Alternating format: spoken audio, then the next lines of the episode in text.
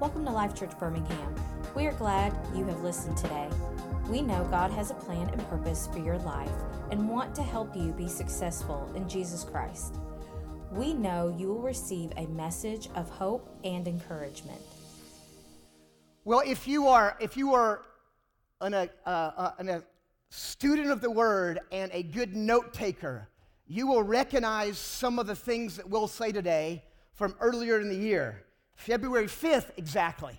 February 5th, exactly. So uh, this week, uh, I was stirred in my heart about some things, and I, and I felt the Lord kind of change directions that we would not finish out Jude this week. Maybe we'll come to it uh, later, but I felt the Lord change directions this week. And, um, and, and so I, I've got this, I went back and started reflecting on um, what we started the year with and what we, um, what we set out to do. Stay. No. Is he going to stay? bad plaque. Bad plaque. he didn't stay. Maybe if we face it this way, he'll stay. Well, I don't want to, I don't want to ruin all the fun at the beginning. Just see it later. Um, so, those of you, you, you know that the theme this year has, is, is everybody. The theme this year is everybody. And our, our key scripture, you see the graphics everywhere, the big sign out front, and it's on the walls in the hallway, and above the fountain in the bathrooms. And we've had a big campaign to, to, to reach people in the community and reach people with missions. And our key scripture is Matthew 22 9. We're going to read that, and here's what it says. This is the Master himself, Jesus. He said, Go therefore into the main streets and invite everyone. Everybody say everybody. Invite everyone you find to the wedding banquet. So there's Jesus, the great uh, uh, commander in chief, the great high priest, saying, Listen, I want everyone to come. I want everyone to come. And he sends the Holy Spirit in Acts 2, empowers the church, and tells them to move out with authority. Now, I remember a time when I was given great authority. Um, for those of you who don't know, at a young age, I had a career in law enforcement. Well, actually, I was a fifth grade school patrolman, which is pretty much the same thing as a career in law enforcement. And I qualified to be a school patrol. And so I remember one assignment I was given, and the assignment was that I got, I got so excited because I got a post that was a little, it was a couple blocks away from the school. And because of that, not only did I get out 10 minutes early, I got out 20 minutes early to compensate me for the travel inconvenience. So, 20 minutes as a school patrolman. Uh, of course, I wore my white shirt and white poly cotton blend pants, sneakers, the orange um, sash of authority, and the helmet. The helmet, the orange helmet. You get a flag with the orange things on the end of the stick, and it is a real position of authority I went out to the bike rack, got my 21 inch Schwinn, unlocked it, put the flag on the handlebars, and rode to the corner of Heidi and Heath, there in Arlington, Jacksonville, Florida. Towards the end of my shift, after successfully running my beat, we're about to uh, uh, commence for the day and wave our flags for the ceremonial flag off and head back to Fort Caroline Elementary headquarters for reporting and debrief, debriefing. Well, about that time, I walks a girl. Now, I knew her. She had, I'd seen her in the hallway, and I just have to confess to you, she was kind of cute, but I was on duty, and I would not, I would not let the youthful beauty of this fifth grade girl distract me from my sworn duties to serve and protect that community. So as I held my flag in my hand, if I held it back, everyone was supposed to stop on the sidewalk behind me. If I extended the scepter of power, they could safely cross legally and go to the other side of the street. So I held my staff of authority by my side, indicating all behind me must come to a stop until proper orders were given to legally cross the road. I looked at her.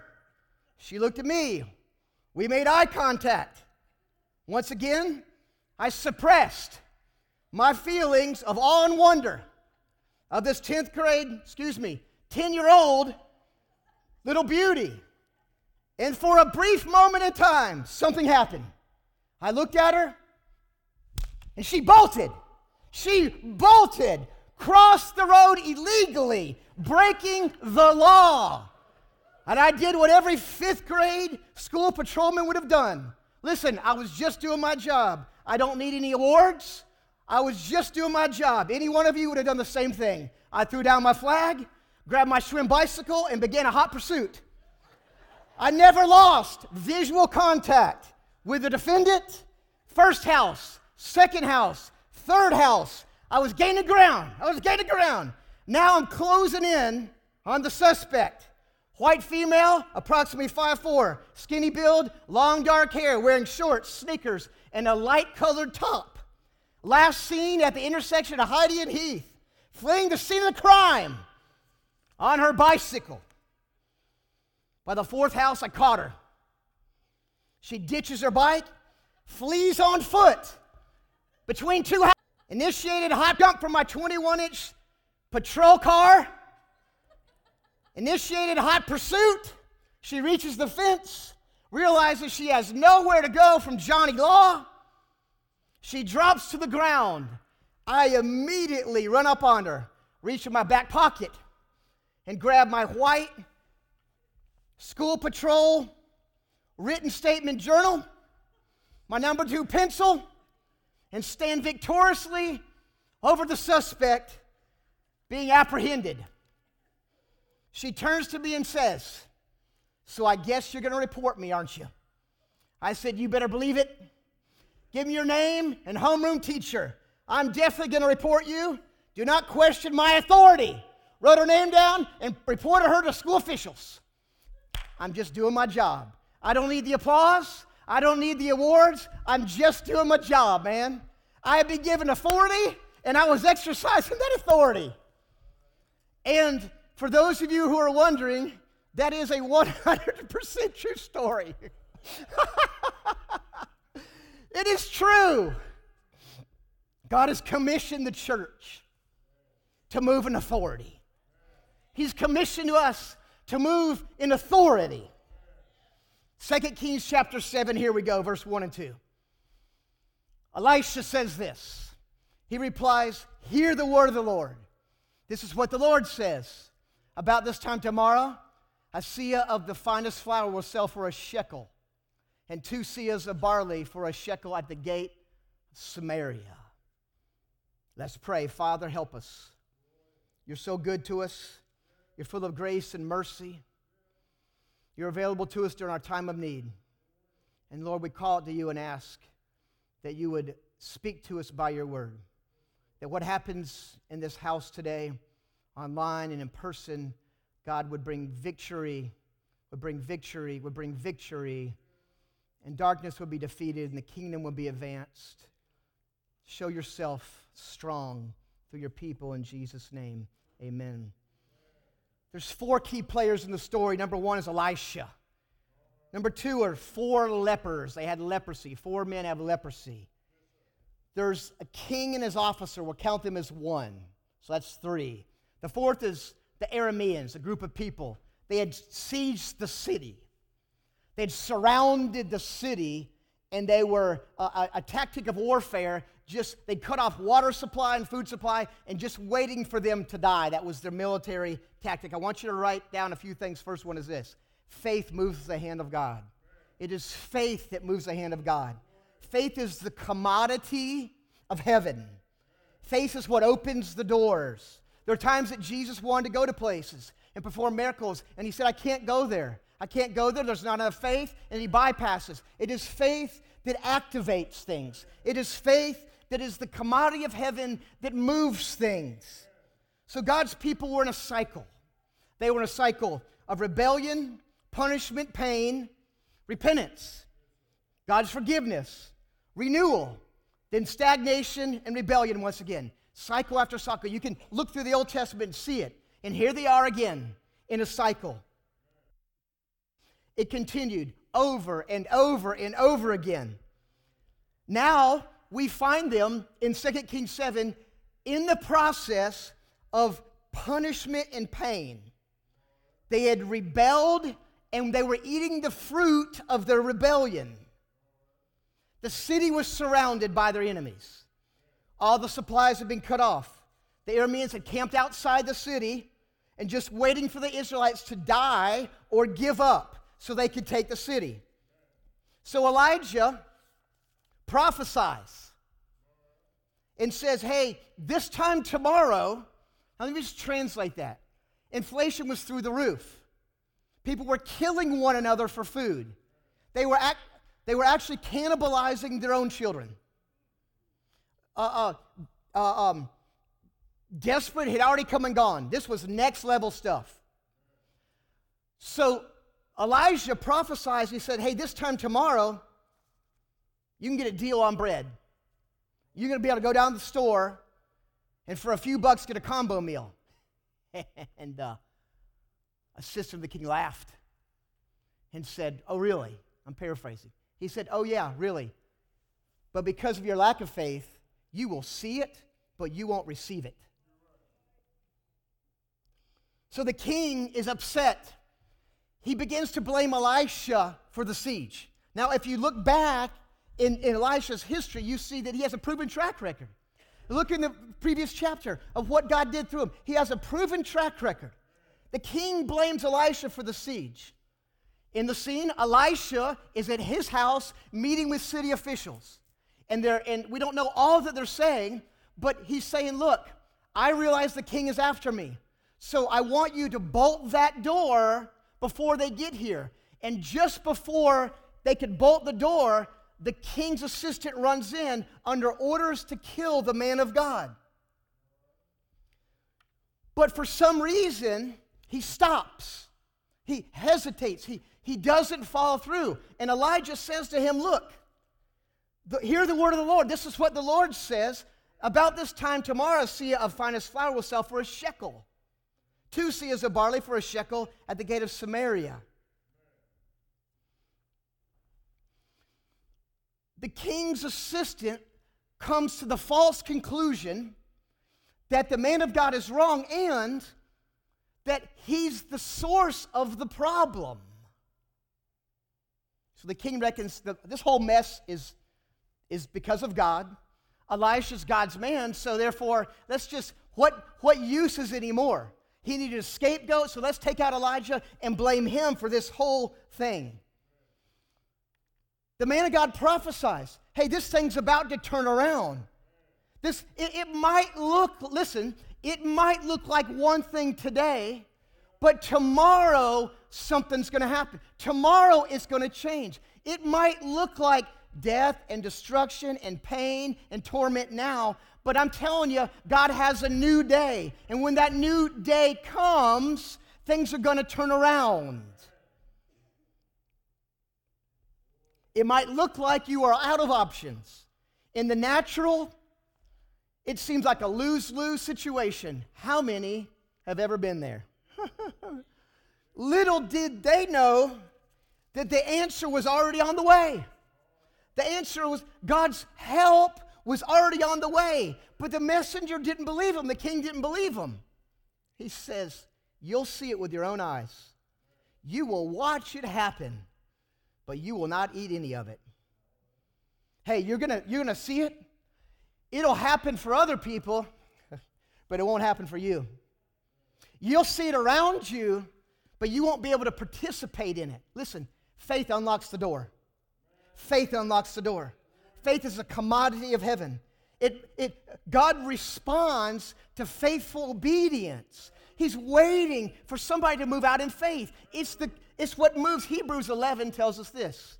In, chapter, in verse 6, says this Without faith, Say it. It is what? It's impossible to please God because anyone who comes to him must believe that he exists and he rewards those who what? Earnestly seek him. So the king And the king's people had this lack of faith that caused them to miss what God was doing. He had gotten so bitter, so cynical, so jaded, uh, uh so blinded by his current circumstances that when help was on the way, he couldn't believe it. He couldn't receive it. He, he didn't see it. He doubted the power of God, didn't think God could do it. He doubted the creativity of God. Well, I've never seen it happen like this, so I don't think it's going to be able to happen. He doubted the messenger of God. Therefore, he missed out on what God had. Unbelief questions the truthfulness of God's promises. Is that what the serpent says to Eve? Did, did God really say that? You, you sure about that? Hey, wait a minute. Eve, I think you may have missed that. Did God really say that? Unbelief says this is a new thing, therefore it can't be true. Unbelief says this is a sudden thing, therefore it can't be true. Unbelief says there's no way this thing can be accomplished. Unbelief says there's only one way God can work, and even if God does do something, it won't be enough. Unbelief is never satisfied. Hebrews 11:1 goes on to say, "Now faith is the assurance of things hoped for. It is the conviction of things not seen." Your translation might say evidence of things not. It is the substance of things not seen. It, it is the assurance of what is hoped for. It's evidence. So it's assurance and it's evidence. It's substance of things not seen. From Second Kings, we can gather this. The central feature of faith is confidence or trust. In the Bible, the object of faith is God and his promises. Abraham's encounter with God, Genesis 15, he says, I'll give you descendants um, that you can't even count. So faith means putting your trust in God and having confidence he will fulfill his promises. Faith is putting your trust in God and having confidence that he will fulfill his promises. God would say to us, it's time for us to use our faith. It's time for us to step out in faith. It's time to put our faith into action. Trust what the Lord says and do it. S- step out in faith. Obey what He asks of you. Obey what He asks of you, and you'll receive the promise of the obedience. There, there is reward for faithful obedience. And we know from the story that what Elijah said was true. The man did not receive. He saw other people, he heard about it but he didn't receive. Faith moves the hand of God. Second thing I would like for you to write down and remember is this God uses desperate people. wow, I'll say that again. God uses desperate people. Come on. He uses desperate people. As we go on the story, 2 Kings 7, verse 3 and 4, here's what it says on the screen. You can read it with me. Now, there were four men with leprosy. So here we are to the guys with leprosy. At the entrance of the city gate. They said to each other, Why stay here until we die? So they were lepers, so they had been um, isolated because of their contagiousness to the outside into a leper colony. And they're, they're, they're listen, they're, they're barely getting by when things are good. Now, the siege, and why stay here until we die? If we say we'll go into the city, the famine is there, and we'll die. If we stay here, we're definitely going to die. But let's go over to the camp of the Arameans and surrender. If they spare us, we live. If they kill us, we die. Outside the city gates, there's four guys. They conspire together to come up with a plan to survive. The Bible tells us leprosy. It, it, is a, it is a symbol later used for, for sin. I'm not saying these guys had leprosy because of a sin. What I'm saying is God uses it as a symbol. It isolates, it destroys, it eats away at you. And they were probably only a few days away from utter starvation before they wouldn't have the energy to shuffle down the road to the camp of the Arameans. So they start thinking, look, what we're doing now is getting us nowhere. We, we, we can make a run for the city and just break all the laws and beg for forgiveness, but if we get in there, everybody's in the same situation we're in. So that's, that ain't going to work. But maybe, maybe, maybe we do something a little different. Maybe we go down the street and say, hey, hey, hey, and maybe they have mercy on us. Of all three options, only one of them has a possibility of a positive outcome. So they left the leper colony and shuffled down the street. You may find yourself this morning in a rut. Maybe in a rut. You keep doing the same things, you keep getting the same results, and it is maddening. You find yourself in a rut because of the continued cycle that you're in. It's lifelessness, it's not life giving, it's, it's, it's dead, there's no life in it. Dead thoughts, dead actions bring death and lifelessness. If you keep allowing yourself to run the same pattern again and again and again, expecting some kind of different result, you'll be greatly disappointed. So 2 Kings 5 or 5 through 7, chapter 7, verse 5 through 7, says they went down the street. They got up and went to the camp of the Arameans. When they reached the edge of the camp, no one was there. For the Lord had caused the Arameans, the enemy, to hear the sound of chariots and horses and a great army. So they said to one another, Look, the king of Israel has hired the Hittite and the Egyptian kings to attack us. So they got up and fled at dusk and abandoned their tents, their horses, their donkeys. They left the camp as it was and ran for their lives. Don't you love it? Unconventional, not normal. Who saw it happening? No one. But Elijah knew help was on the way. They woke up not knowing what God had already done for them the night before. They didn't know. They didn't know. They didn't know, so they went out. They went to bed that night in ignorance. It was their ignorance that kept them in despair.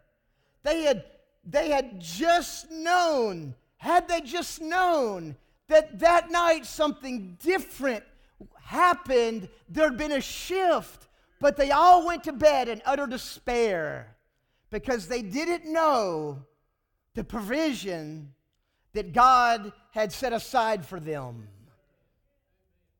There are people in your neighborhood and around this church. There are people in Centerpoint, in Chalkville, and Pinson, Trussville at Odenville, Clay and Argo, Moody and Leeds, Birmingham, Grayson Valley. There are people who go to bed at night in despair because they do not know what God has already done for them. They don't know of His mercy. They don't, they don't know of his overflowing joy. They don't know about the hope that he provides. They, they don't know about his life, his death, his burial, his resurrection. They don't know, so they remain in despair. grabbing at straws of happiness. Life Church was put here 42 years ago to do something about that. Our theme is everybody. So we said, look, everybody needs an opportunity to worship. Everybody in the body of Christ, your pastor challenged you to have a, a routine of prayer and study. Everybody gives time, talent, and treasure. Everybody serves. Everybody goes and invites all along the road, in the back roads, so that the house will be full. Now, for those of you who heard this business meeting last week, some of this will be uh, some rehearsed, some of it will be new information.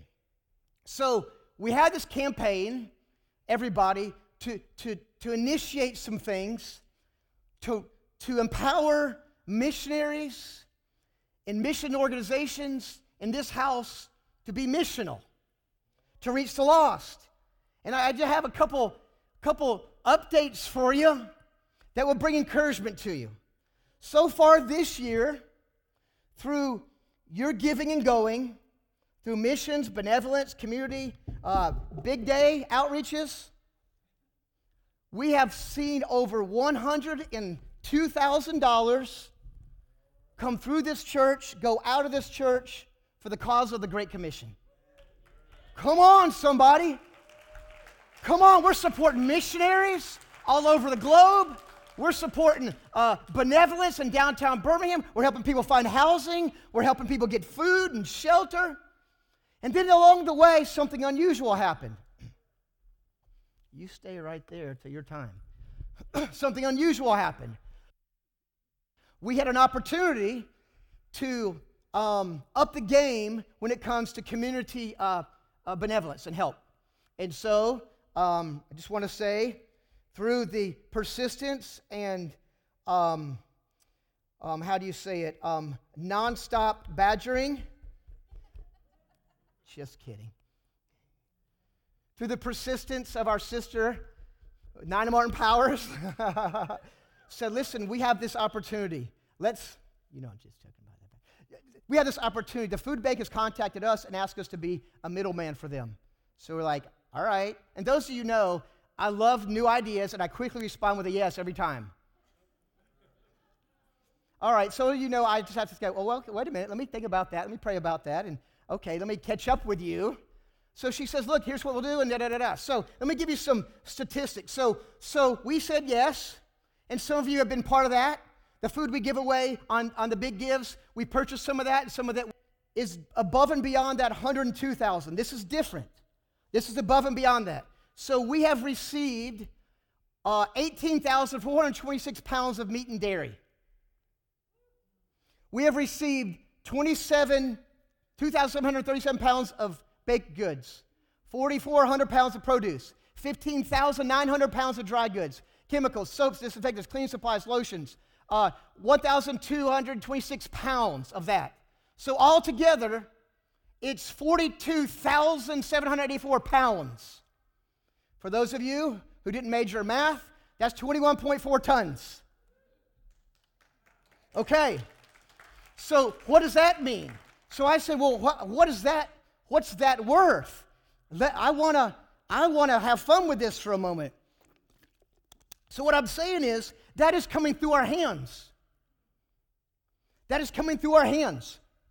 And so if you assign $5 a pound to the food, meat and dairy, and $2 a pound to all the other stuff, which is, for those of you who ever have shopped in this year, you know that's a great underestimate because I don't like to throw out huge numbers that aren't realistic. You know that you could almost double that, but we're not. That's $140,000 worth of resources, listen, that's coming through our hands to go to this community to some of you, to help your neighbors, to help the folks in those apartments down there, those townhomes, and across your street, and in your complex, and in your neighborhood. So if you add the both of them together, that's a, that's a term for both, the both of them, I don't know what I just said there. The both of them, the 102 and the 140, it's $242,000. That is, and so year to date giving for Life Church Birmingham of tithe and offerings is separate than that number. So year to date giving is 438,000. All right, so I, why do I say all that? Maybe I put too many numbers up there, but I want to make a point. There are those that will say, okay, yeah, all the church does is want your money. I just want to put that straw man up on a stand and kick that block out from under him because if you look at the 242 and you just do a little math on the 438, you realize that over fi- we give out over 50%. It's over a 50% out this door. You see? Do you see what I'm saying? So, what God is doing, listen, He is blessing us with opportunity. With opportunity. With opportunity with opportunity. So every opportunity I try to maximize. So you're giving back to the community. The fact that you would give 438,000 for the year enables us to do the other. Because every wise person knows you don't give away $140,000 worth of food even though it's free for free. Every wise person knows someone had to put the tires on the church van. Every wise person knows someone had to buy the trailer and pay the insurance and pay for the tag and pay for the walk in freezer and pay for the cooler and pay for the HVAC and pay for the carpet and pay for the building and pay for the insurance. Every wise person knows that. But in one sense, it was free. In the other sense, you enabled that to happen because of your giving. And I want you to know that, and I want you to appreciate that, and I want you to know we are currently turning down opportunity that has the potential to double that. Because you can only do so what you can do. So when God sends in the next level of leaders, we potentially can amp that up, right? So here's the deal the church set out at the beginning of the year with a budget. And because of inflation, um, it, is, it, is, it is decimated the budget. And some of you know that from your home budget. And you see those numbers for groceries and you laugh and you go, Five bucks a pound for ground beef. He ain't been shopping in a while. you know that. And so I gave an update. So here's the update of the church. That 438 um, um, is, is good and is actually an increase from this time last year by uh, $13,000 and some change. But, but inflation has caused us to go into a deficit. Some things are beyond our control, right?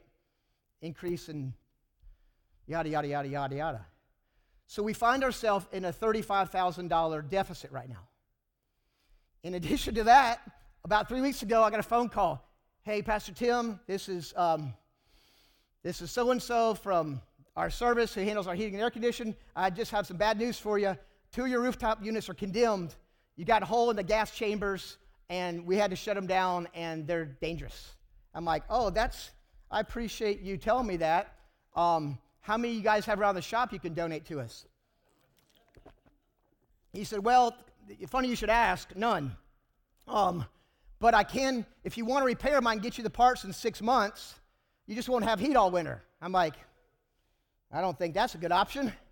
Um, he said the other ones we, uh, we can probably find one in a couple weeks. Uh, there's not a whole lot of them, but yada, yada, yada. And so, long story short, um, a couple Fridays ago, we put two new units on the rooftops here. Um, and that was $44,000.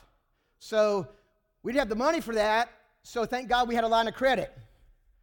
Um, and I'm just telling you, as a church, and if you're new, you're just kind of getting a celebration and an update because I have a challenge for you.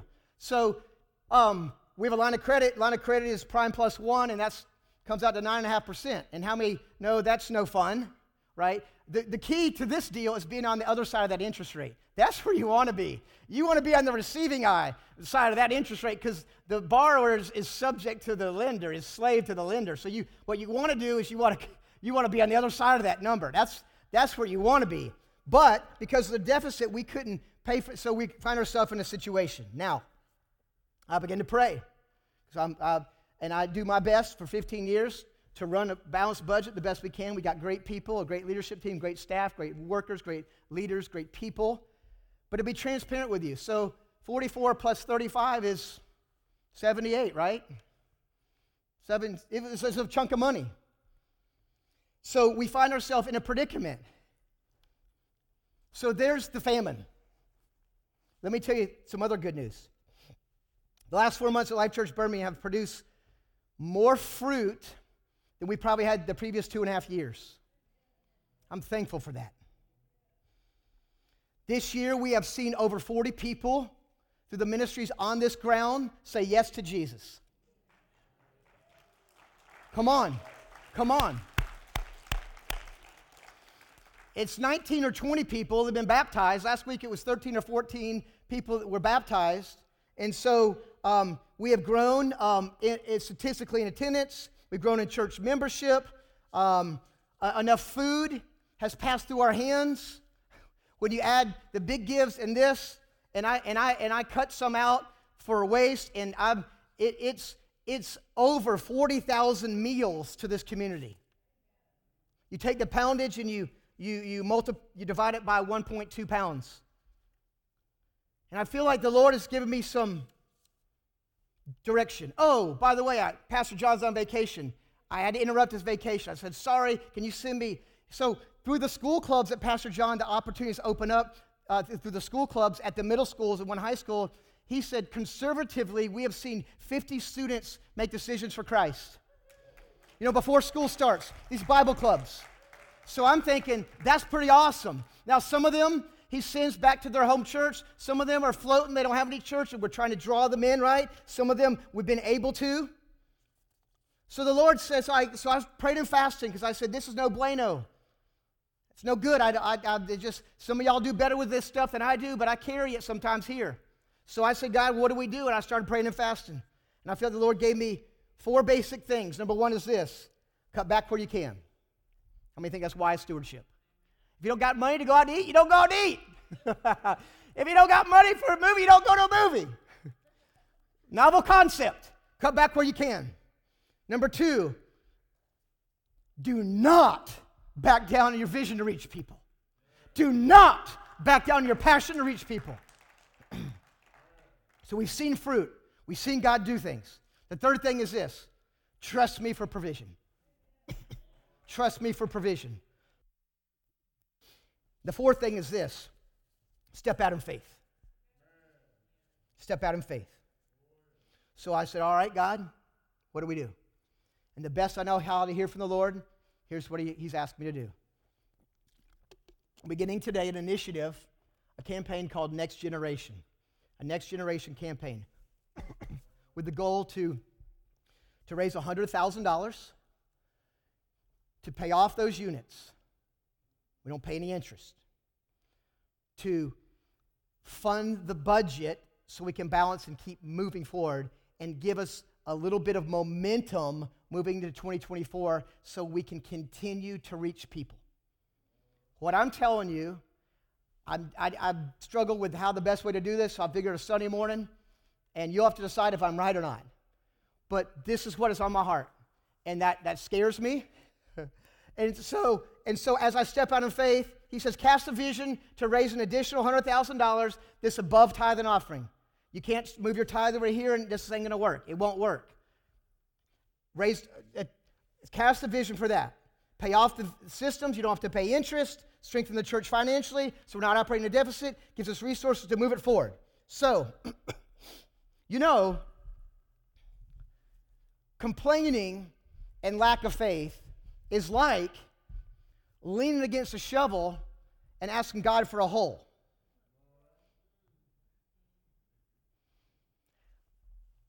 I'll do it this side. Lack of faith is like leaning against a shovel and asking God for a hole. He says, pick up the shovel. I put a shovel in your hands. God, I just really need a hole right now. I need a, God, you know my need. Lord, you know how bad I need a hole because I got to plant this tree. You know, God, we need oranges in a few years. If we plant this orange tree and we move south 300 miles, we'll get oranges. we need this tree. God, please provide us a hole. Let's have a prayer and fasting meeting for God to give us a hole. Everyone it's tired. You get tired when you pray and fast. So get your shovel and lean against it so you don't pass out from famine because you're fasting and praying so much. Everyone get their shovel and lean against it because we don't want nobody falling out and hurting themselves at a prayer meeting. God, would you give us a hole? Lord God, give us a hole. Oh God, I'm so hungry. I ate three days. Give us a hole. God says, hello, use the shovel. Use the shovel. God always asks us to use what's in our hand. So I said to the heating and air guys, I said, hey guys, what do you do with the old units? They said, we haul them off for you. I said, what do you do with them after that? He said, we cut them apart and scrap them and sell them for scrap. I said, can we have them? He said, okay, you can have them. So I called some fellas, and they showed up with their sawzalls and their grinders, and they cut them up. And, and so they, they brought a seed offering to the first for our $100,000 campaign of $605.06. Come on. Come on, it's a seed. Because they said, look, I ain't going to lean against a shovel and pray for God to dig a hole. I'm going to like use the shovel. I'm going to use what's in my hand. So they, they were, I just, I'm just so thankful. So we've scanned this through. It's in the books, and I'm going to keep it because this is a seed. It's a seed. All right, this thing has fallen down three or four times. So, so I, I pulled this thing out. Some of you know what this is, and some of you don't. So a few years ago, we got a, I got a phone call from um, our missions director for, our, for, our, for Alabama. He says, Hey, Tim, how much did Life Church give to missions last year? I said, David, I don't know. I'm driving down the road. I'm about to go to Chick fil A. I don't know how much we gave to missions.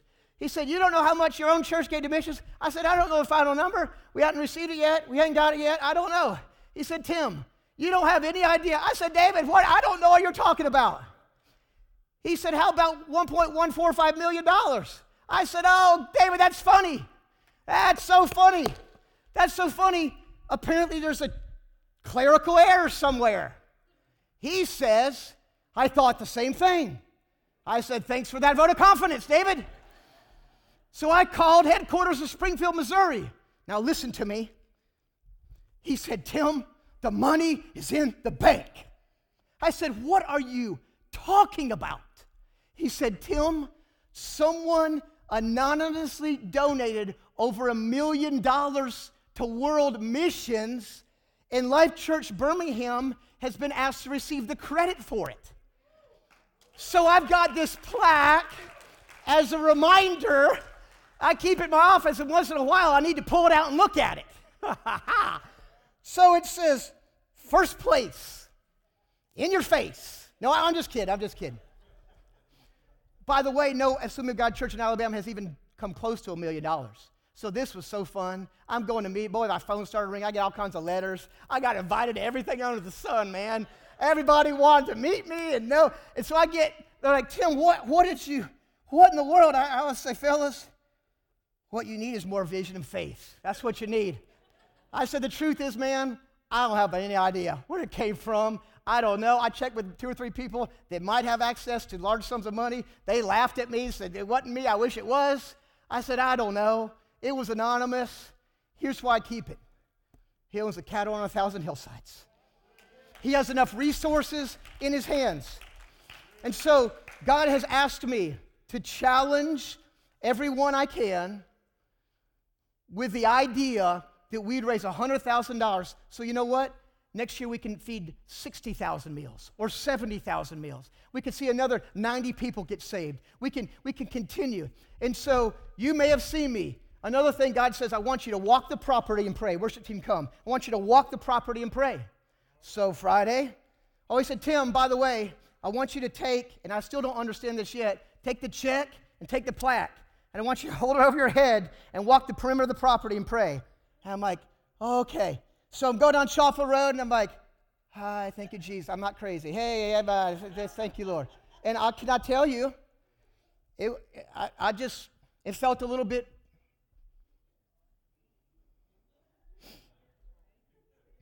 especially looking at those kind folks who come pick their children up at the daycare. I want to stop everyone and say, I've been tested and everything's okay. I just need you to know that. I'm not any kind of list or anything that I'm aware of. I just, and, and, and so the Lord says, I want you to believe with me for the resources to do what I called you to do. And share with the church. So, yesterday was day two. And I walked the property and pray. And yesterday, I really wasn't embarrassed.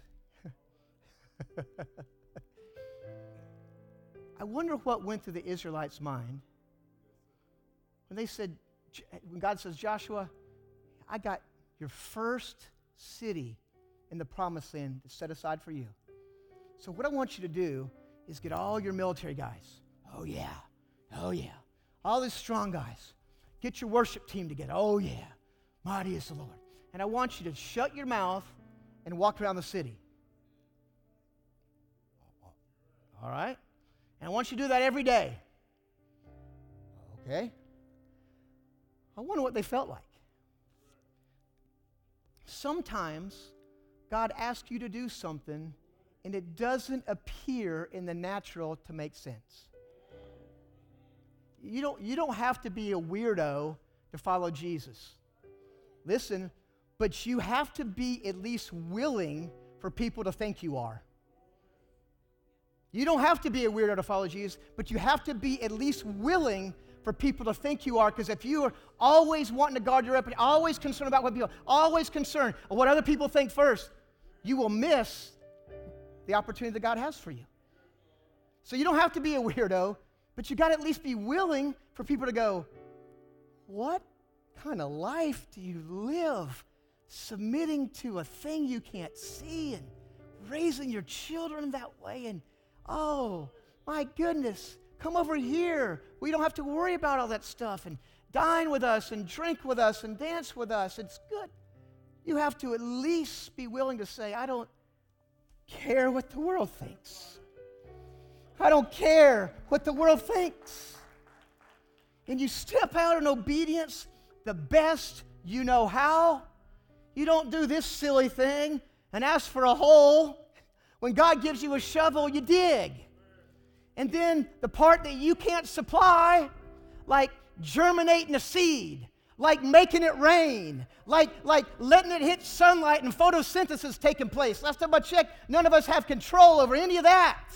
And you let God handle what God does, and you do what you do, and together you will see the supernatural take place. Would you stand to your feet all over the place? God will accomplish His word. He will accomplish His word. He will accomplish His word. He will accomplish His word. God will accomplish His word. He will accomplish His word. He will do it. He will do it. He told Peter in Matthew 16, I tell you, are Peter, on this rock, I'll build my church. The gates of hell shall not prevail against it and I will give you the keys of the kingdom. And whatever you bind on earth will be bound in heaven, whatever you loose on earth will be loosed in heaven. Do you know that God has given you kingdom authority? Kingdom authority. You are not subject to the things of this world. You are not subject to the dark spirits of this world. You are not subject to that stuff. You have authority over that stuff. You have authority over that stuff. And he's asked his people to accomplish his kingdom work. He said, Look, whatever you bind on earth will be bound in heaven. Whatever you loose, step out in faith. Step out in faith. Step out in faith. I'm believing for $100,000, but can I tell you this? The money's never about the money. It's, it's like never about the money. It's always about something else.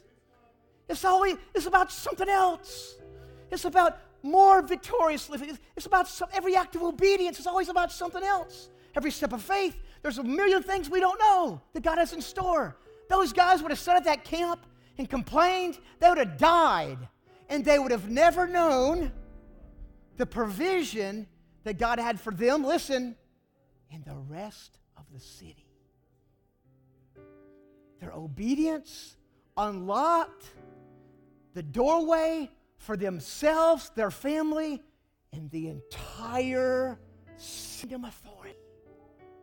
Don't you see, friend? He's given you kingdom authority.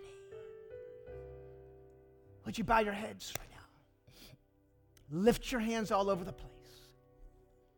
We love you, Jesus. We love you, Jesus. We love you, Jesus.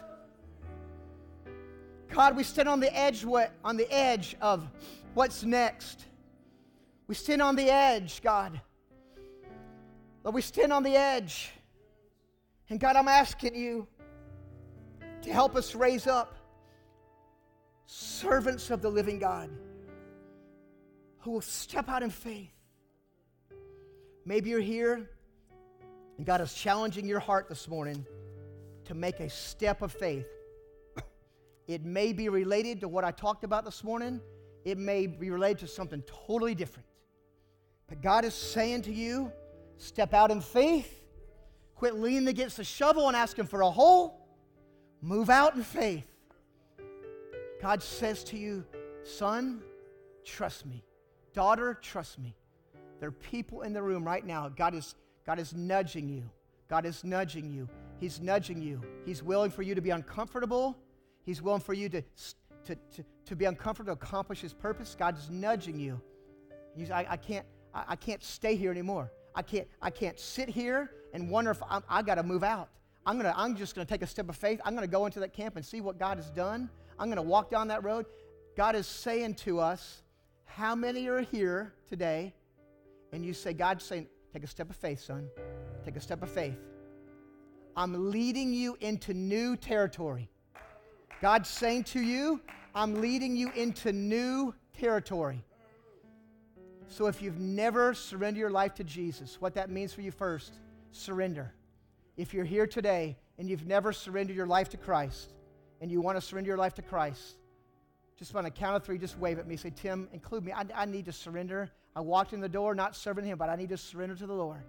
I need to surrender to the Lord. If that's you on the count of three, say, Tim, today is my day of surrender to the Lord Jesus Christ. On the count of three, just wave at me. One, two, three. Anyone all over the room? Yes, surrender, total surrender. Yes, sir. Yes, sir. Yes, sir. Anyone else? Anyone else? Yeah. Yes, yes, yes. Thank you. Thank you. Yes. Today's a day of surrender. It's a day of stepping out in faith. We're going to sing this worship song. And you may want to come by and just symbolically um, hold either this check, this shovel, or this plaque in your hand and believe God. Believe God for faith to step out. There's nothing magical about these, they are only symbols of what God can do. There's nothing supernatural about it. This piece of paper, this wooden plaque, or this shovel. They're just symbols as a reminder to you.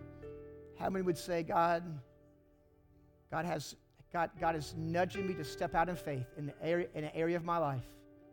Maybe it's an area of boldness. Maybe it's an area of generosity. Maybe it's an area of love. Maybe you're here today and you say, God, what, God, I, God has put something on my heart in the area of giving. Would you step out in faith, whatever God has for you?